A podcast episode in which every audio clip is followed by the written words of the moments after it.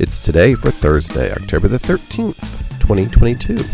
I'm your host, Gary White, and today is English Language Day. It's International Day for Disaster Reduction. It's Metastatic Breast Cancer Awareness Day, International Suit Up Day, Good Samaritan Day, Ombuds Day, National Chess Day, National Train Your Brain Day. It's National No Bra Day, International Day for Failure.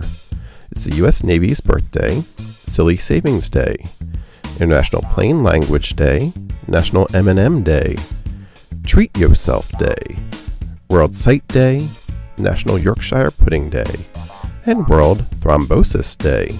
Celebrate each day with the It's Today podcast, brought to you by Polite Productions. Please like, rate, and share wherever you get your podcasts.